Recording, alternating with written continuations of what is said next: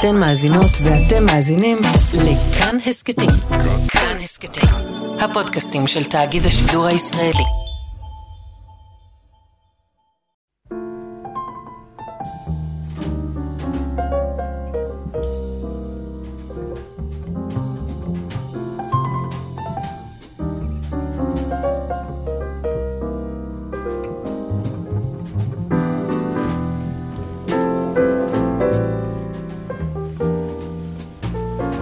שבת שלום, צהריים טובים, ברוכים הבאים להתבודדות ברדיו כאן תרבות, אני יאיר אסולין.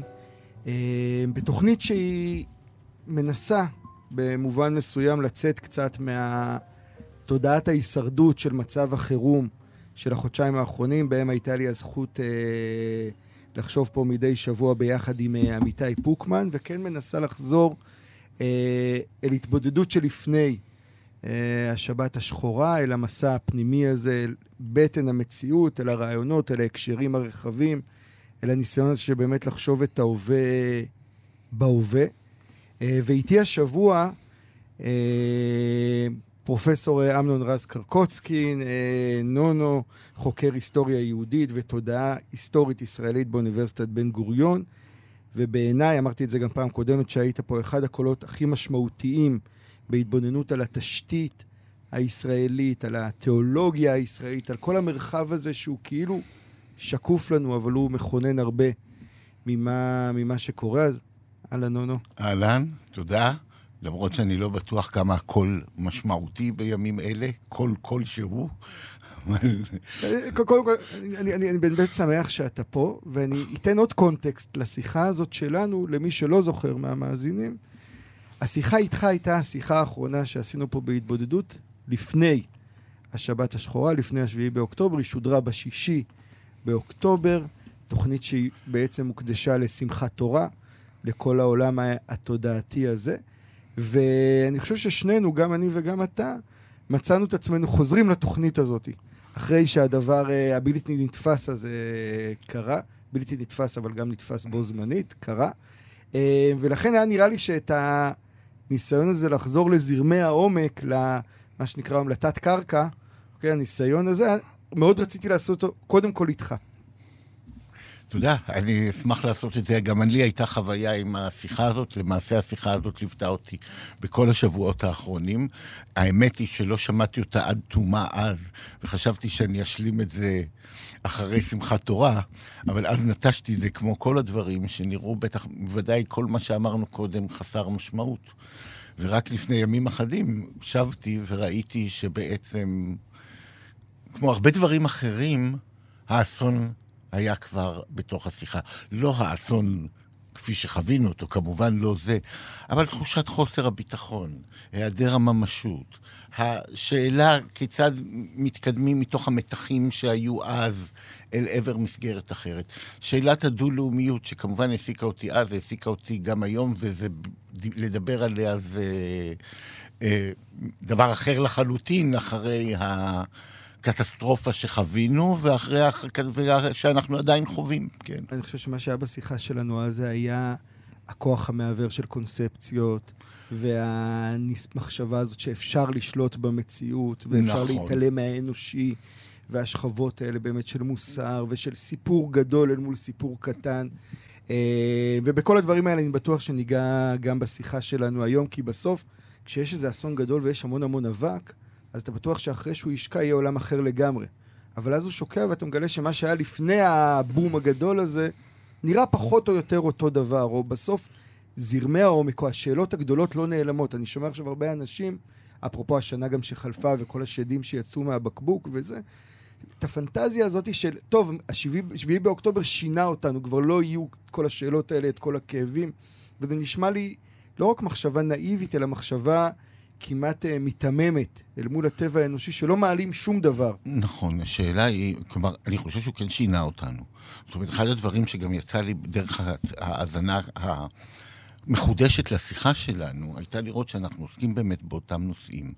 אבל יש פה איזשהו מין משהו, איזשהו סוג של שפה. אה, ש, שבכל זאת אולי פותח עוד אפשרות, עוד אי אפשר להגיד דברים כאלה, אתה יודע, אנחנו עוד לא בשלב של לצאת ממצב, אנחנו mm. עמוק בתוך השבר והאסון, השאלות הן בוודאי, שהאסון מבליט את השאלות האלה, הוא ממחיש את השאלות הללו. גם הביטויים המובהקים שלו, כן, העובדה הזאת של העיוורון המוחלט, הרי ככל שהימים חולפים, אנחנו פשוט לא מבינים איך זה יכול היה לקרות. הצירוף מקרה שהתצפיתניות אומרות, ואלה אומרים, וכולם יודעים, ובסוף אנחנו מוצאים את עצמנו באירוע מזעזע ש... מטלטל. שמתרחש 50 שנה בדיוק אחרי אירוע שיש לו את אותם מאפיינים. ממש, כן. 50 שנה ויום אחרי אירוע עם אותו, אה, אה, עם, עם, עם אותם מאפיינים. אולי קצת שונה מבחינת החשיבה, אני, אין לי, כן. אין, אין, אפשר לעשות, לעשות לשוט, אבל כן, היית, אתה פתאום מבין איזה עיוורון, את, ה, את העוצמה של העיוורון שבו כולנו היינו. מבחינה זאת, אני לא אומר זה אחראי או לא זה אחראי. זה כל כך הרבה, שזה ברור שזה לא, זה, קולקטיבי לגמרי. בעיניי זה ברמת, אני השבוע חזרתי ל... לזונה הגדולה מבבל של חנוך לוין. אוקיי. Okay. Okay? אה, ובכלל הטרגדיות שלו. אני איכשהו מצאתי את עצמי בחודש האחרון בתוך הטרגדיות של חנוך לוין, שהן מהדהדות כמובן את הטרגדיות היווניות, ואתה רואה שהעיוורון הוא, ה... הוא החטא והוא העונש. הוא בדיוק הדבר הזה בטרגדיה, הוא גם החטא הגדול, אבל הוא גם העונש הגדול שבסופו של דבר ממנו הכל נובע. וזה, אני, כאילו, כשאני מדבר על הדמיון של החמישים שנה, אז אתה מרגיש שהמכנה המשותף הזה של איזה, איזשהו עיוורון שהוא חטא והוא עונש, ביחד ממש מתקיים בשני האירועים האלה. בהחלט, אני, אני, אני, אני, אני, כלומר, אני פחות חשבתי על העיוורון הזה במונחים של חטא, אבל אני חושב שאתה צודק. אה, אני חושב, אני, אני בהחלט חושב שאני צודק, אתה מבין, גם, השיחה שלנו מראה שלא היינו עיוורים לזה, אבל לא היה לנו גם, מצד שני, גם כשאתה יודע שקטסטרופה צריכה לבוא, כשהיא מגיעה אין לך שמץ של מושג. נכון. חידוש לגמרי. ואז אתה, בכל זאת, כן, למרות שהשאלות נשארות אותן שאלות, אתה צריך למצוא את הדרך האחרת לנווט את המחשבות לגבי הסוגיות המרכזיות שמרכיזות אותה, כן. סוגיות שאני מעז לדבר עליהן, כן, לא... כבר הרבה שנים. אז באמת אנחנו נהיה בתוך כל הדברים האלה שדיברנו ככה בפתיחה, אבל אני רוצה לסיים את הפתיחה שלנו ב... בשיר של משוררת שמתה השבוע, בעיניי משוררת מאוד מיוחדת.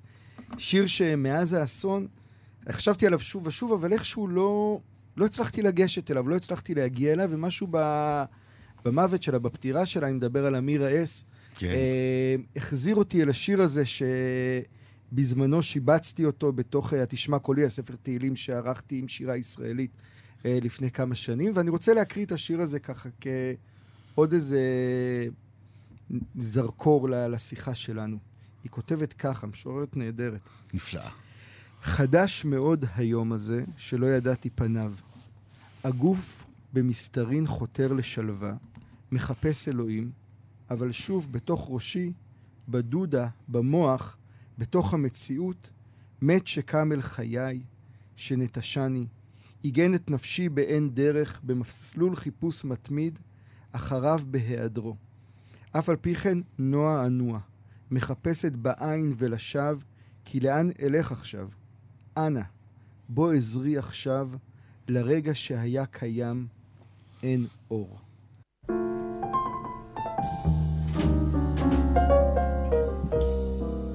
טוב, רצינו uh, לפתוח את הדיבור הזה, אני חושב, ב... במה שקצת סיימנו אותו אז, או נגענו בו אז, והעמיק הרבה יותר פנימה, וזה באמת uh, תפיסת הביטחון הישראלית, אשליית הביטחון, קיר הברזל שקרס. כן. דיברנו אז על ביטחון ללא ממשות. נכון. דיברנו על מצב שבו אנחנו חשים אה, אה, ביטחון בזמן שבעצם האדמה רועדת לפנינו. אז היום להגיד שהאדמה רועדת לפנינו זה לא בדיוק חוכמה גדולה. כן, זה, אבל בחמישה באוקטובר זה, זה, זה, זה לא היה מובן. גם כשאמרנו את זה, אני חושב, גם כשדיברנו על זה, לא באמת הבנו. אתה מבין? כשאני מקשיב לשיחתנו אז, אני אומר, אוקיי, אני מבין מה אנחנו דיברנו אז, שנינו דיברנו, כן. אבל לא באמת הבנו מה אנחנו מדברים. שזה גם נקודה שצריך לחשוב על זה. מה המשמעות שכשאתה אומר משהו, ואתה לא, אבל אתה באמת לא באמת מבין, מן הסתם, גם אחרים לא מבינים אותך. כן, זה, בעיניי מתחבר ל... אמרת את זה לפני רגע, זה בעיניי הטרגדיה הגדולה. שבזמנים של עיוורון, גם מי שרואה הוא בעצם עיוור. בוודאי. כלומר, זה לא שיש את הרואים ואת העיוורים. יש, יש את הרואים ואת העיוורים אמנם, אבל יש גם את הזמן, ואם הוא זמן של עיוורון, אז גם כשאתה מהרואים בזמן העיוורון, אתה גם 70 אחוז עיוור. ובכל זאת, מעניין שהיו רואות. לא היו רואים. Mm. היו עיוורים והיו רואות. ובכל זאת, הקטע הנשי פה, וההיעדר של הנשיות במציאות שבה אנחנו חיים, הוא אחד הדברים שמאוד בולטים בשני הצדדים, בתוך ההתרחשות הזאת, ואז אתה שומע משהו, כן, שזה לא מקרי. היו נשים שעמדו והתריעו, הולך להיות אסון, mm-hmm. ואף גבר לא האמין להם. וביל, אז, אז היו רואות, והייתי סקרן לשמוע מהן, וכמובן שזה ייאלץ לחכות. מאיפה זה בא להם? כלומר, לא רק התצפית פה. העובדה, הרי גם אחרים ראו את התמונות, אבל הם אמרו, התמונות האלה מסמנות את האסון. האם בגלל שגם הן חשו שהאדמה רועדת? האם גם, בגלל, גם הן חשו קודם שבאמת צריך לקרות משהו, שהמציאות הזאת לא יכולה להימשך ככה? ולמה הן לא האמינו ב, אה, ב, באלקטרוניקה המשוכללת ובמערכות הממוחשבות שאמורות היו להגן עלינו ללא מגע אדם? מעניין, כן. בעיניי, בעיני זה ממש מהדהד את, ה, את ה, באמת הביטוי הנהדר הזה, שתביא את המדויק הזה של ביטחון ללא ממשות. כן. כאילו, אני חושב שה... ועכשיו לעבור בדיבור המגדרי, אז יש משהו בגבריות שנאחז בביטחון ללא ממשות. שנאחז באשליה של שרירים, של קיר ברזל, של כל המושגים הכאילו חיצוניים האלה, שמאחוריהם אין ממשות של עוצמה. או אולי בגבריות שנוצרה פה, אתה מבין? בגבריות, אגב, בשני הצדדים, כן? כלומר, אין ממשות, לא יכולה להיות לזה ממשות אם לא תלך לצד הנשי. אם לא, אם לא תלך לצד הנשי, הצד הנשי הוא לא החלש, הוא סוג אחר של כוח. Mm-hmm. הצד הנשי, זה לא שאני, כן, זה לא, זה נשים שעשו משהו פה, כן? זה להפך, אתה יודע, מדברים על התפקיד של נשים גם, ב, גם, גם בתחומים אחרים, אבל יש פה משבר גבריות, בשני הצדדים. פה יש לך את המצב של האנונים, שזה תכונה של גברים, כן? Mm-hmm. זה המצב שמצאנו את עצמנו, שאולי אנחנו עדיין בתוכו. כן, אנחנו מדגישים את המפלצתיות של חמאס, אבל התחושה העמוקה, היסודית, גם של מי שהיו שם, וגם של החברה הישראלית כולה, היא המצב הזה של אין אונים. אתה כתבת על זה מיד אחר כך, על קריסת תפיסת הביטחון, על קריסת תפיסת קיר הברזל, על, תפיסת, על קריסת הרעיון של החומה, שזה ממילא ריבונות. מה זה הריבונות? לכן כשאנחנו נמצאים היום, אנחנו שואלים את עצמנו הרי במידה רבה איך להציל את ישראל, mm-hmm. איך להגדיר מחדש את ישראל וגם את מושג הריבונות, כן? גם את מושג הריבונות הישראלית אני מדבר עכשיו, כן? אני לא מדבר עכשיו על uh, פתרונות פוליטיים, אלא ממש את מושג הריבונות, את הגבריות הזאת. ומן הצד השני, גם... Uh, את, לא, את המפלצתיות של חמאס. את מעשי האונס האלה. אתה גם עליהם צריך להסתכל בתוך המשבר הזה. כן, כישלון לא, הגבריות. אני, לא, אני, לא, אני אומר את זה בשביל להגיד את ה... להציב את האופן שבו המשברים עולים. זה. לא, כי מעניין, כי מה שאתה בעצם מציע זה ה... אתה, אני, כאילו, המחשבה שלי הייתה, ועדיין, אנחנו נלחמים על הריבונות שלנו, אבל בעצם את המושג ריבונות, לא שאלתי את השאלה שהכרחי אולי לשאול אותו, ואני חושב שאתה מציף אותה, של איך מגדירים ריבונות בכלל אחרי השביעי באוקטובר. האם זו אותה הגדרה בסיסית שיש לנו, אותה הגדרה קרל שמיטית של המצב חירום, של מי שמכריז וכו', או שפתאום יש משהו שהוא גם אולי קשור לזמן הזה ולעולם שמשתנה סביבנו, שמדבר על, אם ההגדרה של קרל שמיט היא הגדרה גברית נקרא לה, אוקיי? של מי שמכריז על מצב חירום, אז ההגדרה של ריבונות במונחים נשיים, שוב, זה הכל במרכאות ובאופן שטחי, היא הגדרה שמדברת על ממשות ולא על ביטחון. לא על מי שמכריז מצב חירום, אלא על מי שיש לו איזו ריבונות פנימית, שבעיניי מתחברת, אגב, אני אדבר על זה אולי במשך כשנדבר קצת על חנוכה, מתחברת לריבונות הרבה יותר מוסרית, הרבה יותר, הרבה יותר מחוברת לא לכוח, אלא למציאות, או להתבוננות, או להקשבה, או לכל הכלים הכביכול יותר רכים האלה. קודם כל, אה, אה, אה, על שאלת הריבונות ממילא היא שאלה בעייתית היום. אתה דיברת על זה בשבוע שעבר כשדיברת על אילון מאסק. Mm-hmm. כן, מי הריבון היום בכלל? נכון. שהפוליטי כולו נמצא במשבר עצום, כששני קשישים מתמודדים שם בארצות הברית ואין נראה להם המשך, ולעומת זאת יש את פייסבוק, יש את הרשתות. חלק מן האירוע הזה מבחינתנו מעודי, אני לא הייתי בסוג של משבר או מלחמה, שבין היתר יש בו את הרשתות החברתיות. זה אחת הסיבות שרציתי גם להימנע מלדבר בתקופה הזאת, כי כולם מרגישים שהם צריכים לדבר, ובסוף אתה רואה שזה רעש, ובסוף אתה יודע שהדיבורים שנעשים בשבועות הראשונים הם בעצם לא רפלקסיות על האירוע, אלא חלק ממנו, כן? זה לא שאנשים מתבוננים מהצד, הם, גם אם הם חושבים, ש... גם, וזה נכון גם לגביי, שלא תהיה פה אי-הבנה.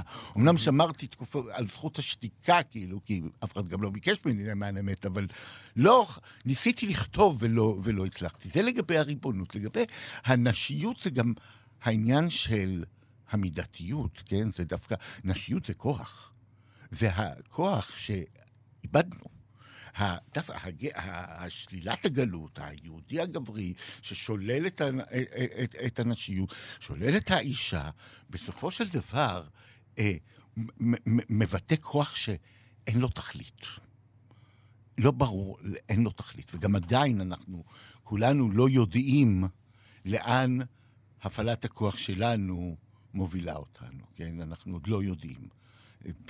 במה שאתה אומר, אנחנו כאילו כמעט... וזה לא אומר לא, לי, אתה מבין? רק אני פשוט לא רוצה שייווצר הרושם כשאנחנו מדברים על נשיות, ונשיות יש לה איזה, יש לה איזה דימוי של חולשה ופסיביות, mm-hmm. לעומת, ממש לא, זה בדיוק תהיה הטעות הגדולה. זה דווקא עניין של כוח, של היכולת להיאבק, של הזמן שבו אתה יודע שאין לך ברירה, אתה צריך להיאבק, כן? כשמתקיפים אותך, אין לך ברירה. מה אתה עושה? זה כבר שאלה אחרת. איך אתה מתנהג? זה כבר שאלה אחרת. אבל אתה צריך לעשות את זה. כל זה אנחנו, זה מונחים מאוד יסודיים שעמדו פה על הפרק, גם לפני ובוודאי אחרי. אני עדיין, אני עדיין רוצה לחפור קצת בממד הזה של ריבונות שהיא נשית, ריבונות של בית, ריבונות של, שהיא מאמינה ב... אם אני לוקח את הדבר, את ה, שוב, את המושג הזה, את, את, את הרעיון הזה, שהוא רעיון בעיניי מאוד עמוק באמת של ביטחון ללא ממשות, אוקיי? אז ה, תפיסת הריבונות הזאת של מי שמכריז על מצב חירום, היא תפיסת ריבונות שמדברת באמת על, על ההגדרה החיצונית הזו. נטולת הממשות, אבל היא, נכון. היא, היא, היא כותרת. נכון. לעומת זאת, תפיסת יפה. הממשות יפה. היא תפיסת ריבונות שמדברת על הבפנים. הכוח הנשי הזה של מי שמנהלת את ביתה לא בכותרות ובאמירות גדולות, וב... כוח נכון, אבל תשים לב שהיא שמנהלת את ביתה היא זו שראתה החוצה. התצפיתנית, וד... המבטאת את, את, את, את... שהיא אישה, היא זאת שראתה החוצה, והגבר שלכאורה אמור לעמוד בחומה ו, ולהגן על האישה, הוא פשוט לא היה שם. בדיוק, זה, זה, זה בעצם מה שאתה אומר, זה מה שאני קורא, קורא לו... כמה ש... זה המחיר הנפשי של קיר הברזל. כשאתה החזק שעומד בחומה, אתה מאבד את היכולת לראות מה שקורה מעבר לה, ואתה בעצם מתמכר לחומה עצמה. לעומת זאת, האישה, שממילא אין לה חומה, שוב, אני הולך עם, ה... עם הרעיון הזה המגדרי ששמת פה, של הגברים מול הנשים, שאין לה את החומה הבסיסית או את אשליית החומה, יש לה את ה-day to day, את הגישוש הנצחי הזה של ההישרדות, של ההישרדות שמגנה ומצילה בסוף. אני חושב על התצפיתנית. שמבחינתה היא חוצה את החומה. כן? זאת אומרת, זה תפקידה, לחצות את החומה. כן? החומה לא קיימת. Mm-hmm. הגבר שמאמין בכוחו עד תום, והיא אומרת, לא, אבל אני צריכה לראות גם את הצד השני. זה דבר ראשון שהייתי אומר. דבר שני על הריבונות הנשית, אני מזכיר לך, בפעם הקודמת אנחנו דיברנו על צפת של המאה ה-16, mm-hmm. והדמות המרכזית שכלפיה בנויה התפיסה היהודית של צפת, של המאה ה-16, היא השכינה. הם לא באו לשלוט בארץ, הם באו לגלות בארץ, מכיוון שבארץ, ורק בארץ, נמצאת השכינה שגולה. מי השכינה? השכינה היא הספירה הנמוכה ביותר שנפלה ארצה, ולכן היא שילוב של מלכות וגלות. בואו ננסה לחשוב על ריבונות, לא במונחים של מלכות נגד גלות, אלא של מלכות וגלות. לזה מכוונים כמה הוגים, לא, הוגים משמעותיים, שהם מדברים, מנסים להגדיר מה זה מדינת ישראל בשבילם. אני בעיניי זה הרב עובדיה וגם הרב שגר, שמגדירים את קיומה של ישראל כנס. כן, זה לא כיסא השם עליה ודמות, זה לא המלכות, זה מלכות וגלות, בדיוק כמו השכינה. השכינה מיוסרת ויש לנו את התכלית להעלות אותה למעלה. וזה מין סוג של ביטחון, באמת ביטחון, שאין לנו כרגע, כן? מכיוון שאנחנו מאמינים שאנחנו הריבונות המוחלטת. וברגע שאנחנו מאמינים, אנחנו לא משאירים לעצמנו את המקום לא להצטמצם, וכמובן לא להסתכל על כך שמה שאנחנו מגדיר, אנחנו הפכנו את הדבר הזה לסכנה. מי שהפך את העם הפלסטיני לסכנה זה אנחנו. בהרבה מאוד מובנים. אנחנו הפכנו את זה לסכנה. איך אנחנו, וזה קיים, זו מציאות קיימת, כן? איך אנחנו מתמודדים עם זה עכשיו? מה זה אומר? שבעצם ברור לחלוטין שאחד הדברים היסודיים של המציאות שנחרבה, הוא הניסיון רב השנים להתעלם משאלת העם הפלסטיני, במיוחד בשנים האחרונות, עם הסכמי אברהם, שכל הרעיון היה שאפשר לעשות נורמליזציה של ישראל, להבטיח את קיומה של ישראל במרחב. וגם אני מאלה שחושבים שהקיום של ישראל לטווח הארוך, והדברים ברורים עוד יותר היום, mm-hmm. מותנה בהסדרים מרחביים הרבה יותר גדולים. רק שבניגוד להם, אני משוכנע ויודע שאי אפשר יהיה להגיע להסדר הזה, אלא דרך הכרה בפלסטין, שבשבילי היא המקבילה של השכינה. כלומר, אני מדבר על זה מתוך המקום הישראלי-יהודי. אתה מבין? מתוך המקום הישראלי-יהודי. ולא רק כעמדה של צדק. זה מיד מחזיר אותנו לכאן. כעמדה של ביטחון. חברי עזר דקואר, הדבר הראשון שאמר לי, אחרי ששלחתי לו בשישי באוקטובר, טקסט על דו-לאומיות, הוא אמר לי, תשמע, הטקסט הזה בעצם מופנה ליהודים, אבל אתה, מה שאתה מציג פה לדעתי, זה באמת תפיסת ביטחון, וכדאי שתבין את זה. אתה מציע ליהודים ביטחון, כי זוהי שאלה גדולה, כי אתה יודע, לא מתוך איזו עמדה של... אנחנו המדכאים והם המדוכאים, אלא מתוך החיפוש אחרי השוויון, כי השוויון נותן יותר ביטחון. כי תפיסה גם תפיסת השלום הישראלית, הרי העיקרון שלה היה הפרדה. Mm-hmm. כן? אנחנו ברזל. פה, הם שם, זה אהוד ברק. קיר ברזל, זה קיר, קיר ברזל. בדיוק, קיר הברזל. וילה בג'ונגל. והטענה שלי, שקצת קשה להגיד אותה בימים האלה, כן? פשוט גם... באמת לפתח אותה, לא שקשה בגלל... כן. הטענה שלי זה שזה בדיוק ההפך. בתל אביב יהיה הרבה יותר ביטחון כשבתל אביב יגורו גם ערבים. כי תל אביב היא בשבילי הדוגמה הקלאסית של ההפרדה. Mm-hmm. כי זו העיר הכי ליברלית בישראל וזה, אבל זו העיר היחידה שרואה את עצמה בערבית, ואין בה ערבים בכלל. אין, לא גרים בה. אז יש לכאורה ביטחון. לכן גם אין בה גזענות. כן. בשביל שתהיה גזענות צריך שיהיו ערבים. מעניין, אני כאילו לוקח את, ה...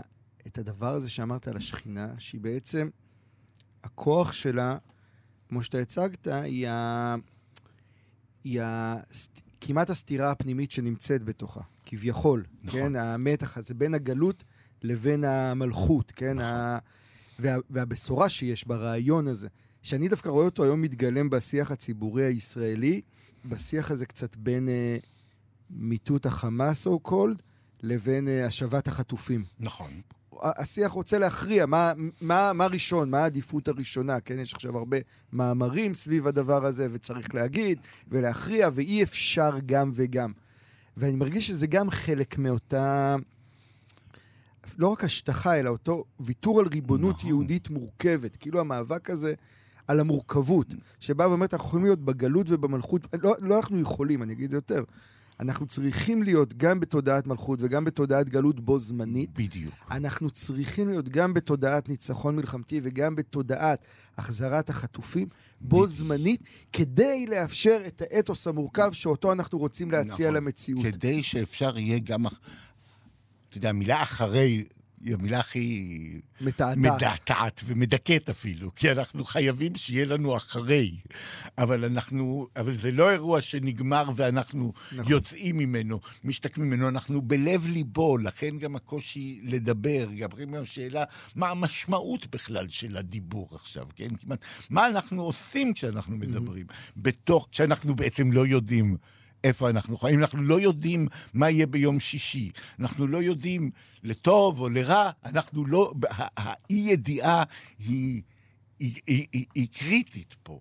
ואז אתה מחפש באמת את אותן מורכבויות, וגם בדמות של השכינה, וגם בגברים, שאת כל מהות תפיסת הגאולה שלהם מפנים אל השכינה המדוכאת, המוכחשת, מתוך מגמה להרים אותה. זאת אומרת, שכל רעיון, אם תרצה, הניצחון, אני משחק עם כן. המילים כן. שהן לא תמיד מדויקות, נכון. כל הרעיון של הניצחון מותנה דווקא בפנייה אל, היסוד, אל יסוד נשי ומוכחש, והיכולת להעלות אותו, לא כיסוד, שוב פעם, לא כיסוד החלש.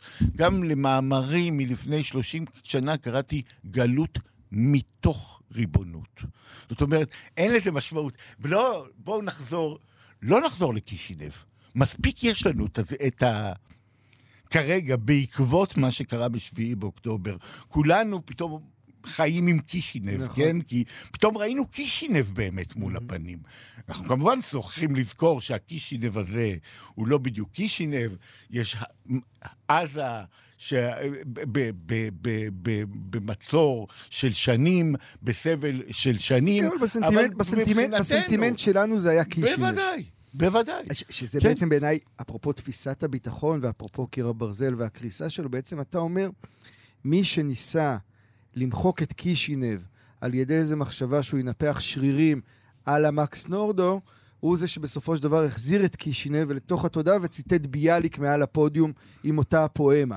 כלומר, הסגירה הזאתי, היא בעצם, כאילו הניסיון לברוח או להמיר את קישינב באיזושהי עוצמה גדולה, היא לא מה שיציל אותנו מקישינב. לא היכולת שלנו להתקיים עם תודעת קישינב, לא רק, לא כהישרדות, אלא כגלות, ומתוך זה לפעול במרחב, היא התפיסת ביטחון שתבטיח לנו שאולי לא נחזור לשם. נכון, ולכן ש... אני, ב, ב, אני גם, אני לא רוצה, אני לא מבין בזה. תולה ספק, יש לי, אני דואג לחיילים שנמצאים בעזה, אבל mm-hmm. אני תולה ספק בקטסטרופה הזאת שאנחנו יוצרים בעזה. באיזה מידה היא מובילה באמת לביטול הסכנה, ובאיזה מידה היא מנסה לשמר את תפיסת הביטחון שלנו במקום לדון בזה שהיא קרסה. כן, בכמה מובנים עלה השאלה, אני לא, שוב פעם, לא באתי לפה בשביל להגיד דברים מה צריך, כי אני לא יודע גם. אני, לא, אני, אני, לא... אני חושב שהיום מי שמתיימר לתת תשובות על משהו או שרלטן או טיפש. לא, אני לא יודע באמת, כן. אבל אני רוצה לשאול את השאלות הללו, כן? איזה סוג של דבר, מה זה, מעבר לזה שאף אחד לא יודע מה זה אומר, לי, הדיוטות כמוני, אולי אנשים חשובים יודעים, אבל דיברת על, על הזיקה בין החטופים ובין, ובין המסגרת הזאת. והסבל שאנחנו יוצרים, והוא קשה ובלתי נסבל, ואמור להיות קשה ובלתי נסבל, ולהגיד שהסבל בעזה הוא בלתי נסבל, לא אומר להתחבר להפגנות אנטישמיות בחוץ לארץ. אלא אומר להתחבר אל הארץ שלנו ואל שני המאה. אני חושב, הטור שכתבתי להשבוע בעצם אה, יצא מנקודת, מהסיטואציה הנוראית, כן, של הוצאה להורג, לא יודע, אין מילה אחרת, של יובל קסטלמן, כן. הבחור שחיסל את המחבלים uh, בפיגוע בירושלים. והכותרת שם, ש- שהייתה מבחינתי, הייתה שמה שהסיטואציה הזאת מלמדת זה שחוסר מוסריות הורג בסוף. הדבר הזה, כאילו, הרגע הזה שבו, שזה מתחבר עכשיו מאוד לדברים שאתה אומר, כי ה... הרבה פעמים מלמדים אותנו שמוסריות ותפיסות רכות ותודעת גלות וכל הדברים האלה הם איזה סוג של בדיעבד, חסד, ג'סטה, הדברים כן. שהם כאילו, הם מחלישים אותך. אתה עושה אותם מכל מיני שיקולים אחרים, עכשיו הדיון על ההומניטרי, ההומניטרי כאילו מחליש אותך. מה שאתה אומר זה בדיוק הפוך, זה הדבר שמחזק אותך, זה הדבר שמאפשר לך לצמוח ולהתפתח ולשרוד, אל מול האשליה כאילו המיידית הזו של הכוח והפוליטיקה, אפרופו מוסר הנביאים נגיד, שתמיד נלחם בדיוק בדבר הזה, באשליה הזו. אתם חושבים שתהיו חזקים, תהיו מקושרים עם בריתות וכולי, אם לא יהיה לכם את המוסר הבסיסי הזה, לא יהיה לכם כלום. יכול להיות, אני, אני, אני מתקשה עם המולה, אני חייב להגיד לך, כן. אני מתקשה להבין תמיד את המולה מוסר. Mm-hmm. שהיא מופיעה אצלנו גם הרבה, כן? כאילו מוסר כדבר מגונה, ומולו פתאום דיבורים על מוסר יהודי, שזה נראה לי תמוה, בדרך כלל זה אצל אלה שרואים את מה שקוראים, שקורה לנו כרגע, כחלק מתהליך הגאולה, שהנה זה מעיד על כך שהגאולה היא קרבה, והגאולה היא השתלטות שלנו על כל הארץ. יש גורמים... אני, לא אני, אני, אני מדבר על מוס, מוסר הנביאים ממש ברמה של הרמן כהן, של המושגים האלה, של איזושהי תפיסה... נכון. שביקשה בעצם, ניקח את כל השיחה שלנו היום, תפיסה שבעצם רצתה להגיד שאם ההקשר מקולקל, ואם התודעה מקולקלת, אז לא משנה כמה כוח יהיה לך, בסוף תיפול על הפרצוף. האסון יקרה, האסון יגיע. כן. מה גם שכולנו ידענו שהאסון יגיע, והאמנו שפשוט אנחנו מאוד מאוד חזקים, עד כדי כך שהוא לא יטריד אותנו. זאת אומרת, במונחים שלך בעצם, אם מסכמים את העניין, שהדברים שאתה אומר על אה, מוסר, מוסר זה כוח. כן, בהחלט. זה הנקודה. ההבחנה הזאת בין שיקולים מוסריים ושיקולים לא מוסריים, היא חסרת שחר, כן? היא, היא, היא, היא חסרת כמובן... שחר, היא חסרת אחריות, והיא חותרת תחת אולי, דיברנו על ריבונות, תחת באמת הריבונות העמוקה, לא הזאת רק הפוליטית או המדינית, אלא הריבונות הקיומית. כן, הריבונות הזאת של, נפ, של הנפש של המקום, נשמת המקום וכולי. נכון. כן. השאלה באמת... אה, מה, איזה סוג של ריבונות אנחנו מחפשים. מחפשים. וגם אולי איך נבחין בין הריבון ובין הלאום. איך mm-hmm. ניצור איזשהו מרווח, באופן שדווקא הריבון כיהודי ירגיש את מחויבותו הרחבה יותר. זאת אומרת, זו מה שעומד בבסיס תפיסתי אבל הריבון, הריבון, הריבון פה הוא לא יהודי, ממש... הריבון פה הוא ישראלי. הריבון כיהודי. הריבון, הריבון, כי אני, כרגע, אוקיי, הריבון הוא ישראלי יהודי. כי כן, בעיניי, אגב, לא... אחד, נגיד, אחד הבעיות שיש לי עם מה שקורה היום, זה התחושה שעצם זה שהמלחמה הזאת הפסיקה להיות מלחמה ישראלית והפכה להיות מלחמה יהודית, זה מקום שבו אנחנו, מפ... היהדות מפסידה כדרכה. עוד פעם, היהדות הופכת להיות הכלי הזה שמשתמשים בו כדי להצדיק מעשים ישראלים, ו... ורומסים אותו תוך כדי. אוקיי. צריך לעשות את ההפרדה הזאת. המעשה הישראלי, וזה נכנס עמוק לתוך הצבא כרגע, המעשה הישראלי רואה את עצמו כמימוש הגאולה היהודית. בסדר. אתה לא יכול לסלוח לו בקלות כזאת. לא, לא, אני לא סולח לו, לא, אני רק לא, מסמן את הבעיה לא שלו. במרכאות, אני צוחק. כן, כן. אנחנו שומעים הרבה מאוד, הרבה מאוד ביטויים, ש... אה, אה, כשמי שקורא את ספרו של שי חזקני יודע שהיו גם ב-48 דיבורים על יהושע בן נון וכן הלאה, אבל הם הופכים להיות מפתח של הבנה העצמית של המלחמה, מבלי שיתלווה לזה השאלה, אוקיי, ומה קורה אחרי המלחמה.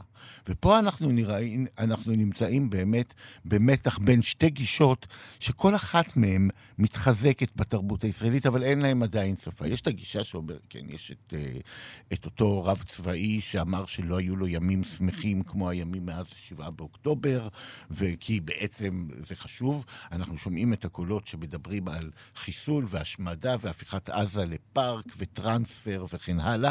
שוב פעם, בעצם אותן פנטזיות של כוח.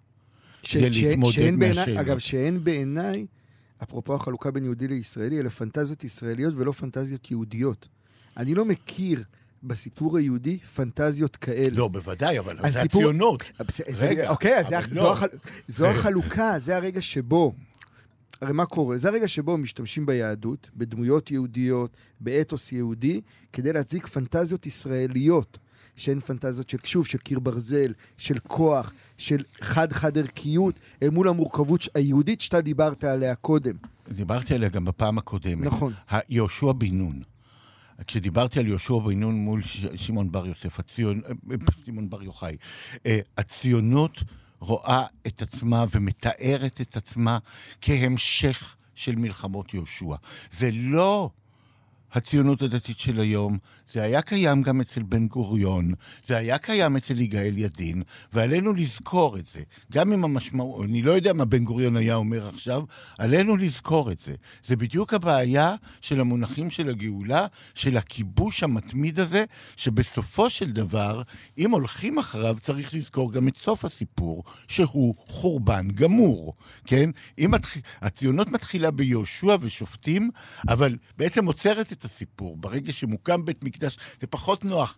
הרצון היה יותר קהילייה, הקהילייה, של, ההתנחלויות של השופטים. ופתאום, ועכשיו אתה רואה הרבה דיבורים מתוך המלחמה. שמתחברים לעניין הזה, שהם גם קשורים לביט... לדימויים הרבים של חיסול והשמדה. אני אומר, אני, אני, אני, זה, זה אני מסכים. אז לחסל, אתה יודע, לא תמיד אני נגד לחסל, כן? ולא, לא, זה, שלא תהיה פה אי הבנה, אני, כן? אני דווקא רוצה להגיד משהו על ה... שוב, אולי זה מתחבר למה, למה שדיברנו קודם, על ה...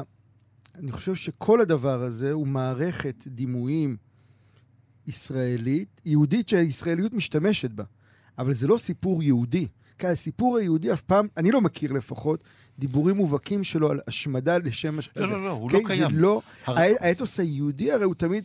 נגיד עוד רגע נדבר על חנוכה, זה בדיוק המתח הזה של חנוכה. אם אנחנו עכשיו מקדשים איזה יהודה מכבי כזה, איזה פנטזיה כזאת, שאתה יודע, יהודה המכבי שהתערבב בבר, יוח... שהתערבב בבר כוכבא, שהתערבב בכל הדמויות ביחד, כדי להגשים איזה פנטזיה שבסוף נוצרה בקונגרסים באירופה, אצל אנשים כמו מקס נורדו ואחרים, אוקיי? כזה, נכון. של יהודים שריריים כאלה, שהם בכלל נראים כמו יוונים ולא כמו יהודים. נכון.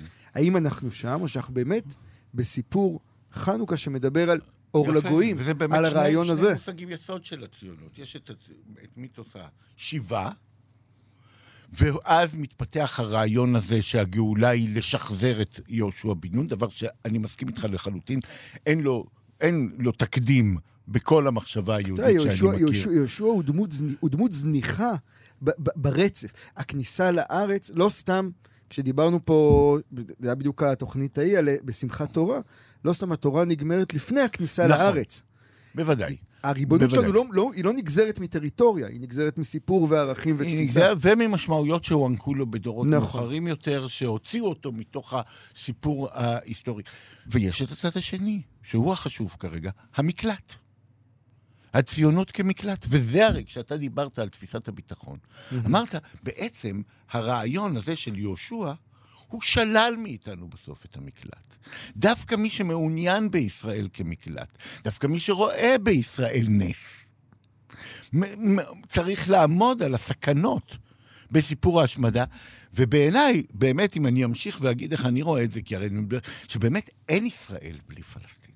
אין פלסטין בלי ישראל, כמובן. מי שרוצה מהירדן ועד הים, צריך להבין שיש פה שני עמים, וזה נורא קשה לדבר היום, בתוך שנאה, אחרי מה שקרה בשבעה באוקטובר. איך תדבר עכשיו?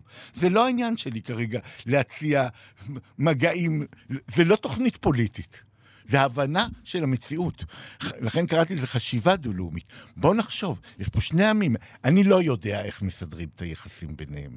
אני רק יודע בעקבותיך שהרעיון של ההפרדה היא תביא ביטחון, התמוטט לחלוטין. והאמונה שלי שזה דווקא ההפך. דווקא ההתמודדות הזאת. ולכן, דווקא, אתה יודע, ברגע הזה של הסכנה, ברגע שזה באמת קשה, אמרתי לעצמי, בשביעי באוקטובר, בשמינה באוקטובר, מה זה העמודים האלה שכתבתי עכשיו על דו-לאומיות? הישר לפח, כן? ובאמת, כמות שהם לפח, כמובן. מבחינתה זה... למה כי... כמות שהם לפח? מכיוון שהיה בהם משהו מת, מכיוון שמסתבר, אם אני אגיד לך, כאילו, הייתי צריך כנראה לחוות את השוק הגדול הזה. שירו בנו, כן, שהרגו, שחיסלו, בשביל שלדבר הזה תהיה עוצמה. בשביל שהוא לא יופיע כאיזה חיפוש אחרי דרך לסדר לי את הזהות, או לחיות עם כל מיני uh, מסגרות. בשביל שזה באמת, בשביל שאני אוכל להגיד את זה בח... בעוצמה כזאת, היום אפילו, אני לא, בלי חשש, שאין ישראל בלי פלסטין. שאנחנו דווקא אם אנחנו רוצים את ישראל, דווקא אם אנחנו רוצים את ציון. ושים לב שהביטויים פה הם תמיד נשיים גם כן. Mm. פלסטין, אומר לנו מחמוד דרוויש, היא סיידת אל-ארד, אדונית הארץ, כמו השכינה.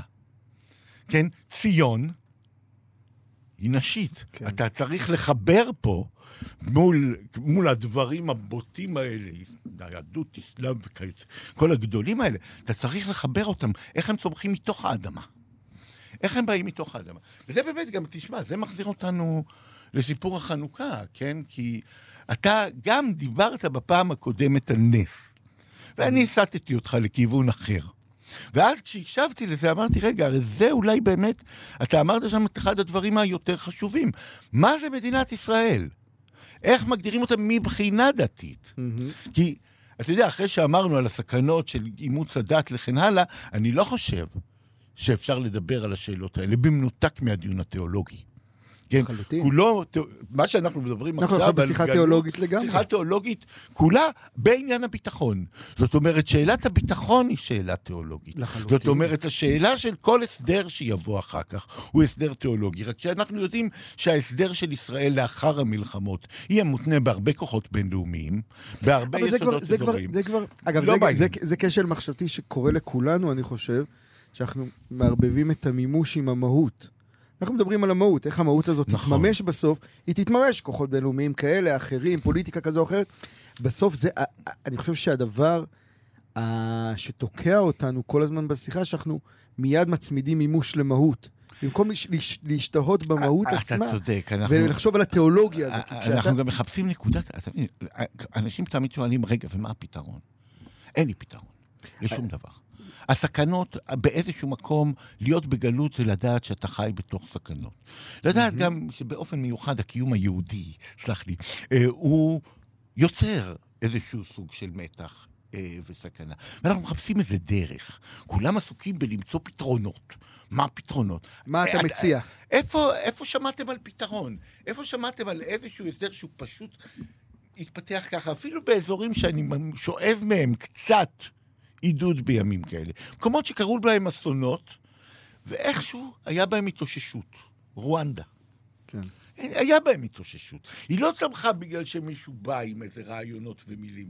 היא צמחה מכיוון שאנשים באמת הבינו שמי שניסה, שכל מדיניות ההפרדה, הפרדה זה לא בלעדי פה, כן? שכל המדיניות ההפרדה הקולוניאלית הזאת, כל אלה שהפכו אנשים שחיו קודם ביחד לאויבים ברגע אחד, היא יוצרת אלימות והיא מסוכנת. כל הרעיון של טיהור תמיד מוביל לאובדן של כולם. זה מעניין, אתה יודע, אני רציתי, כתבתי לך, כשדיברנו לפני התוכנית, אמרתי לך שמעניין אותי לדבר על הדמות הזאת של יעקב, כן. של פרשיות השבוע שלנו. ואתה כתבת לי שאתה, יש לך בעיות עם יעקב, עוד רגע אולי אה, תשמיע את בעיותיך. אבל אחד הדברים שתמיד מרגשים אותי בדמות הזאת של יעקב, שהוא מידת האמת, אל מול באמת החסד של אברהם והיראה של יצחק, זה המשפט שהוא, שמתי אותו כמותו ברומן השני שלי, בדברים עצמם, שכשיעקב הולך לישון בפרשת השבוע הקודמת, והוא, אני חושב שזו פרשת שבוע קודמת, אולי אחת לפניה, אה, כשהוא חולם את חלומו והוא מתעורר ואומר. אכן, אכן יש השם במקום הזה ואנוכי כן. לא ידעתי. שזה, בעיניי, האמירה הזאת היא האמירה המכוננת של האתוס היהודי, והיא מכוננת... שפת הארץ. לפני שפת הארץ היא חוסר ידיעה. מה שאתה אמרת על התשובות. ומה אתה מציע, אתה אומר, האבא המייסד הזה שעל שמו נקרא כל העם הזה, שכל המהות שלו היא החיבור עם אלוהים וכו' וכו' וכו', לא ידע שיש אלוהים. וגם אחרי שהוא חולם, ואלוהים מתגלה אליו, הוא לא מיד מתמסר אליו, הוא אומר, אם תהיה איתי בדרך אשר אני אלך וכולי וכולי, והיית לי לאלוהים, מה שנסגר באמת בסוף, שנים רבות אחר כך, כשהוא נאבק עם המלאך, וגם שם, הוא נאבק איתו. הוא לא בוודאי, מקבל אותו. לא, ולכן כל- גם העקב, אתה מבין, גם יש פה את ה... יש פה את העצירה במאבק. כאילו. אם, אם, נתחבר ל- למה שאתה דיברת, על, ה, על הריבונות הזאת של צפת, תפיסת הריבונות הזו מתוך הגלות, אה, והגלות מתוך ריבונות או ריבונות מתוך גלות? גלות מתוך גלות ריבונות. מתוך ריבונות. ובאמת המורכבות הזו, אז היא נמצאת כבר שם, באנוכי לא ידעתי הזה, בזה שהאבא שלנו, הגדול, המכונן, הוא לא אבא שיודע, הוא אבא שלא לא יודע. יודע. הוא לא אודיסאוס שחוזר הביתה, אלא הוא הדמות הזאת שהולכת לאיפה, ללא נודע. והיא תמיד מתנהלת ביחס ללא נודע הזה. זה כאילו העניין שלה, בגלל זה היא גם אף פעם לא בקיר ברזל. היא תמיד בספק, לא, להפך, היא תמיד יודע, דרך אגב, בגלות. תחשוב על עשיו, הוא מנסה לפתור את העניין הזה, הוא לא רוצה את ה... אה, הוא מביא לו מתנות וכן הלאה. אחר כן. כך הוא, רק אחרי המפגש, הוא הופך להיות אה, נבדל על ישראל, כן? גם שם הוא, הוא אף פעם לא, אתה יודע, הוא בסוף מסיים בגלות. הוא מתחיל, הוא, הוא, הוא עולה, כל הסיפור שלו הוא סביב הגלות, סביב העולם הזה. השבת אנחנו עם יוסף, נכון. אז זה אותו דבר, זה המרחב הזה שבו אתה לא יודע איך דברים מתממשים. ואין לך פתרונות. אתה כל הזמן נמצא שם בשאלה הזאת. בעיניי זה כאילו איזו הגדרה אל מול הסיפור, ה... מול האתוס הישראלי שתמיד יודע ותמיד מבין, ויש לו תשובות לכל דבר, שצריך לשים לב אליה. האי ידיעה. האי ידיעה הזאת. זאת אומרת שזה התמצית של הדבר, שמה שאנחנו רואים, מה שאנחנו רואים, מה שאנחנו יכולים לדעת, הוא מוגבל מאוד. והרי אחד הדברים שקרו לנו ב-7 באוקטובר זה משבר של כל הידע. Mm-hmm. כולל הידע האקדמי, על זה אפשר לדבר שעתיים בכלל, כי גם הדברים האלה היו הרבה יותר מוקדמים. נכון. על מה אנחנו עוסקים, מה השאלות שאנחנו עוסקים, איזה מין, איזה, איזה שאלות אנחנו אה, מעלים פה ומה עם הידע. זה גם קשור, אגב, ב- ביחד לחנוכה. כי תחשוב, כן? כי זה בעצם בדיוק העניין. חנוכה, חנוכה משחקת כל מה שדיברנו עכשיו, כן? Mm-hmm. יש חנוכה ציוני, נס לא קרה לנו. כן, השלילה של אלוהים, השלילה, אנחנו לבד. אנחנו. ומה גילינו, גילינו שם בנס לא קראנו? אני לא זוכר אה, אה, בדיוק, כן, גילינו את... אה, את, את, את האור, אנחנו גילינו כן. את האור כולו, כן? נגלו לנו, אנחנו לא צריכים אף אחד, אנחנו בעצמנו. אנחנו שומרי האור. אנחנו שומרי... אחרי יש, את ה- ובמקבילה לזה, באנו חושך לגרש. אנחנו האור, פשוט לא יהיה חושך. אבל התפיסת חנוכה עצמה היא, א', קודם כל, הרעיון של הנס. נס עומד מול גאולה. נס זה דבר שקורה במציאות גלות. כן, נס זה הפח נס- שמן הקטן, זה לא הדבר, זה, לא האור זה הגדול. לא הנה חלה תקופה חדשה בעולם. נס זה דבר שמתרחש בתקופת גלות, אתה צריך לשמור עליו. זה לא לגרש את החושך, זה להאיר את החושך. זה הנר שאתה מסתכל עליו. זה לא שהנר מאיר את הכל, להפך, הוא מבליט את... אני, אני מדבר עכשיו, רבנו נחמן, כן? הוא מבליט דווקא את, ה, את, ה, את, ה, את הצרות של הגלות. הוא מבליט את העלטה שאנחנו נמצאים בה. אין חנוכה שבה דברים, דבריו של רב נחמן ראויים כל כך כמו בחנוכה הזה שאנחנו הולכים לחגוג בשבוע הבא. את הרעיון הזה של למה חנוכה? שחנוכה דווקא נותן לך את ה... לא מבטל את החושך, הוא נותן לך את היכולת להתקיים בתוכו. אתה צריך את זה. וזה מקביל באמת להבדל בין תפיסת המדינה כגאולה, כהשלמה, כקץ הגויים, ולכן בואו נשמיד את הכתר, והנה צ'יק צ'אק המלחמה הזאת היא בעצם, זה, הש- כמו שאנשים אומרים, זה ההשגחה שנותנת לנו עכשיו לממ... תתגשמנה כל התקוות שלהם, כן? שהן אומרות, אה, ביט... נכבה, איך שלא קוראים לזה, ובין התפיסה ש... ולכן, של הרב עובדיה יוסף. לכן לא הופתעתי שבנו רבי דוד יוסף היה ראש המדברים על החטופים בהקשר הזה, דברים יפהפיים, כן? הרב עובדיה יוסף אומר, זה עולה כמובן לשאלת הלל עם ברכה ביום העצמאות, כן. כן? השאלה הזאת, לא, ישראל היא לא גאולה, היא נס. חוזר עליו בעקבותיו באחד המאמרים שאני מאוד אוהב, דווקא לחג הסוכות, אה, הרב שגר. שארית וגלות ושארית. יש לו מאמר נהדר על גלות ושארית לחג הסוכות, שבה זה בדיוק מה שהוא אומר. נס זה דבר שקורה בתקופת גלות. בשביל שתשמור עליו, קרה נס. יש אותנו. אתה מדבר על ישראלים מול יהודים, ברור, זה עם חדש שנוצר פה. שני העמים, אגב, הם עמים חדשים במובן זה, הישראל... ובשניהם היסוד המרכזי של התודעה הוא הגלות. לא, גם- לא, לא הגלות, אני אקח את זה ממה שאתה... זה? מן זה. הב- הבר- הבריחה מהגלות. הד- הדבר הזה, הניסיון לבטל את הגלות. מי אני ללא גלות? שאל את עצמו מחמוד דרוויש. האם נגיד עכשיו תהיה רשות פלסטינית ותהיה לי מדינה, אז מה כל החוויה הענקית הזאת של הגלות, שממנה, שהיא הבסיס של ידע גלות, כמו שאתה אמרת מקודם, האי-ידיעה. כן? היא הבסיס של הידע שלנו גלות. מי אני ללא גלות? הוא שאל. להפך, עלינו להכניס את הגלות כיסוד של הדיון שלנו בריבונות, בגבולותיה, ובחיים המשותפים. אני רוצה להגיד שנגזרו משהו, עלינו. אני רוצה להגיד משהו על הנס, כי תמיד כשאתה אומר את זה, גם כשאמרת את זה פעם, פעם קודמת וגם הפעם, משהו ב, באינסטינקט שלי באופן לא, לא מוצדק, אני חושב, נרתע מה... אני, יש לי איזו רתיעה מהגדרת מדינת ישראל כנס. אוקיי, גם לי, במ- אבל במ- אני אומר לא, כמה במ- זה עוזר.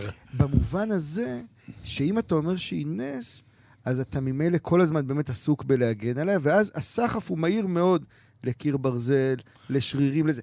אני רוצה, זה בדיוק מה שאני רוצה לדייק לעצמי בעקבות השיחה שלנו היום, שגם אם מדינת ישראל היא נס, ואין ספק שהיא אירוע בטח מכונן בשביל אנשים כמונו,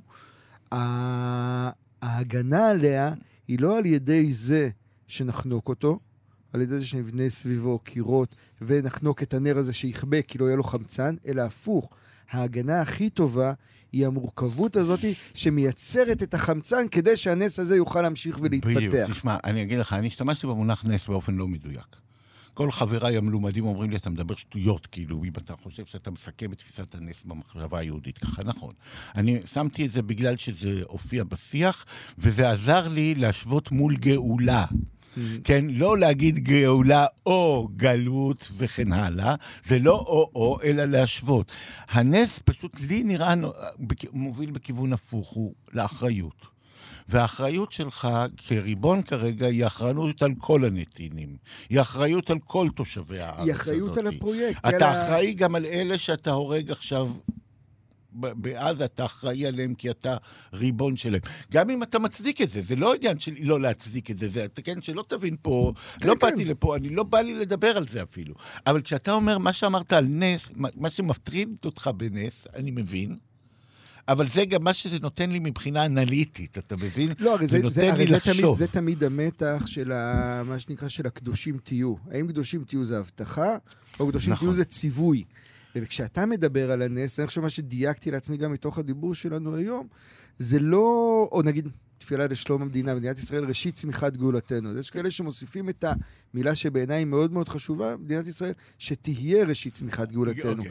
זה בדיוק המעבר הזה מאיזה, אני יודע מה, כרטיס הגרלה שזכית בו ואתה רגוע, כן, כי זהו, הגאולה כבר פה, לבין הצורך לעבוד ולייצר ולהעמיק את הדברים, כדי שבאמת הנס יתקיים, כדי שתהיה ראשית צמיחת גאולתנו, כדי שהדבר הזה יוכל לקרות. וזה, אני אומר, זה דיוק שהוא... הוא לקחתי אותו מתוך. השיחה שלנו, כי הדיבור שוב על ביטחון ועל עוצמה ועל הישרדות, לא רק מתוך שרירים וכוח, אלא הפוך, מתוך המורכבות, מתוך היכולת להכיל גלות וריבונות בו זמנית, מתוך המתחים האלה, היא הדבר כאילו המרכזי שאני חושב שכאילו באמת נשבר אגב בשביעי באוקטובר, אבל גם הוא חושב מלווה את השיח הזה בינינו. בהחלט, אני חושב ש... כלומר, אני מסכים, אני לומד. אני מקשיב לך ואני חושב שאתה מדייק אותו. אני לגבי הראשית צמיחת גאולתנו, תמיד לא יודע למה שיתחיל בכלל. מה זה, מה זה ראשית צמיחת גאולתנו? כשדיברת הבנתי שבאמת זה גם מה שאמר הארי ז"ל. אני פה, כשבא, כש, אגב, כשהשכינה מתגלה אליהם ואומרת להם, לא כל הדורות שווים. שים לב, זה ביטוי מאוד מעניין, כי זה אומר, אתם דור מיוחד, אבל אתם לא הדור האחרון, כן? לא כל הדורות שווים, וזה עולה שאלה בדורות, בדור יתום כמו שלנו, כן. נטול הנהגה כמו שלנו, שאפילו שרידי הענקים של הדור הקודם אה, נעלמים, בין אם הסכמת או לא הסכמת. כן. שלמה הר- אבינרי היה הריק ברור. היה דמות שהיה... מעניין וחשוב להתעמת איתו גם, כן? אבל הוא היה מורה. כן, זאת אומרת, ואנחנו באיזה מין דור שאין לו לא הנהגה רוחנית, ולא הנהגה פוליטית, ולא הנהגה דתית, ואנחנו מין דור יתם, אנחנו ממש יתומים. תחשוב על ההנהגה של 73 מול ההנהגה של עכשיו, כלומר, בלי הפרספקטיבה. אנחנו בתוך היתמות הזאת. הארי בעצם אמר, כן, אני... ראשית צמיחת גאולתנו, אני לא, כלומר, הוא לקח לו זמן להבין, אבל זה לא הגאולה עצמה, זה הדרך שבה גיליתי מה צריך לעשות כדי להביא לגאולה.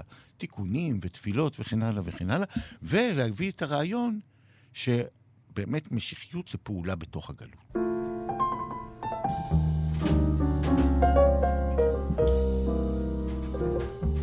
נראה לי עם, ה, עם האמירה הזאת באמת אה, נסיים, הגענו לסוף השיחה שלנו, אה, שאני בטוח ש... שיהיה לה המשך okay. בכל מיני צורות ואופנים. אה, תודה רבה. תודה רבה לך, תודה הזו. יאיר על השיחה אה, הזאת. תודה רבה לנדב אלפרין שערך אותנו. תהיה בשורות טובות. אמן, שבת שלום. אמן, אמן, בשורות טובות.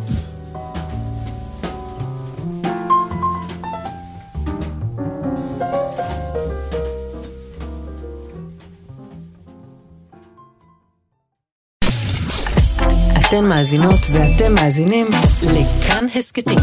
כאן הסכתים, הפודקאסטים של תאגיד השידור הישראלי.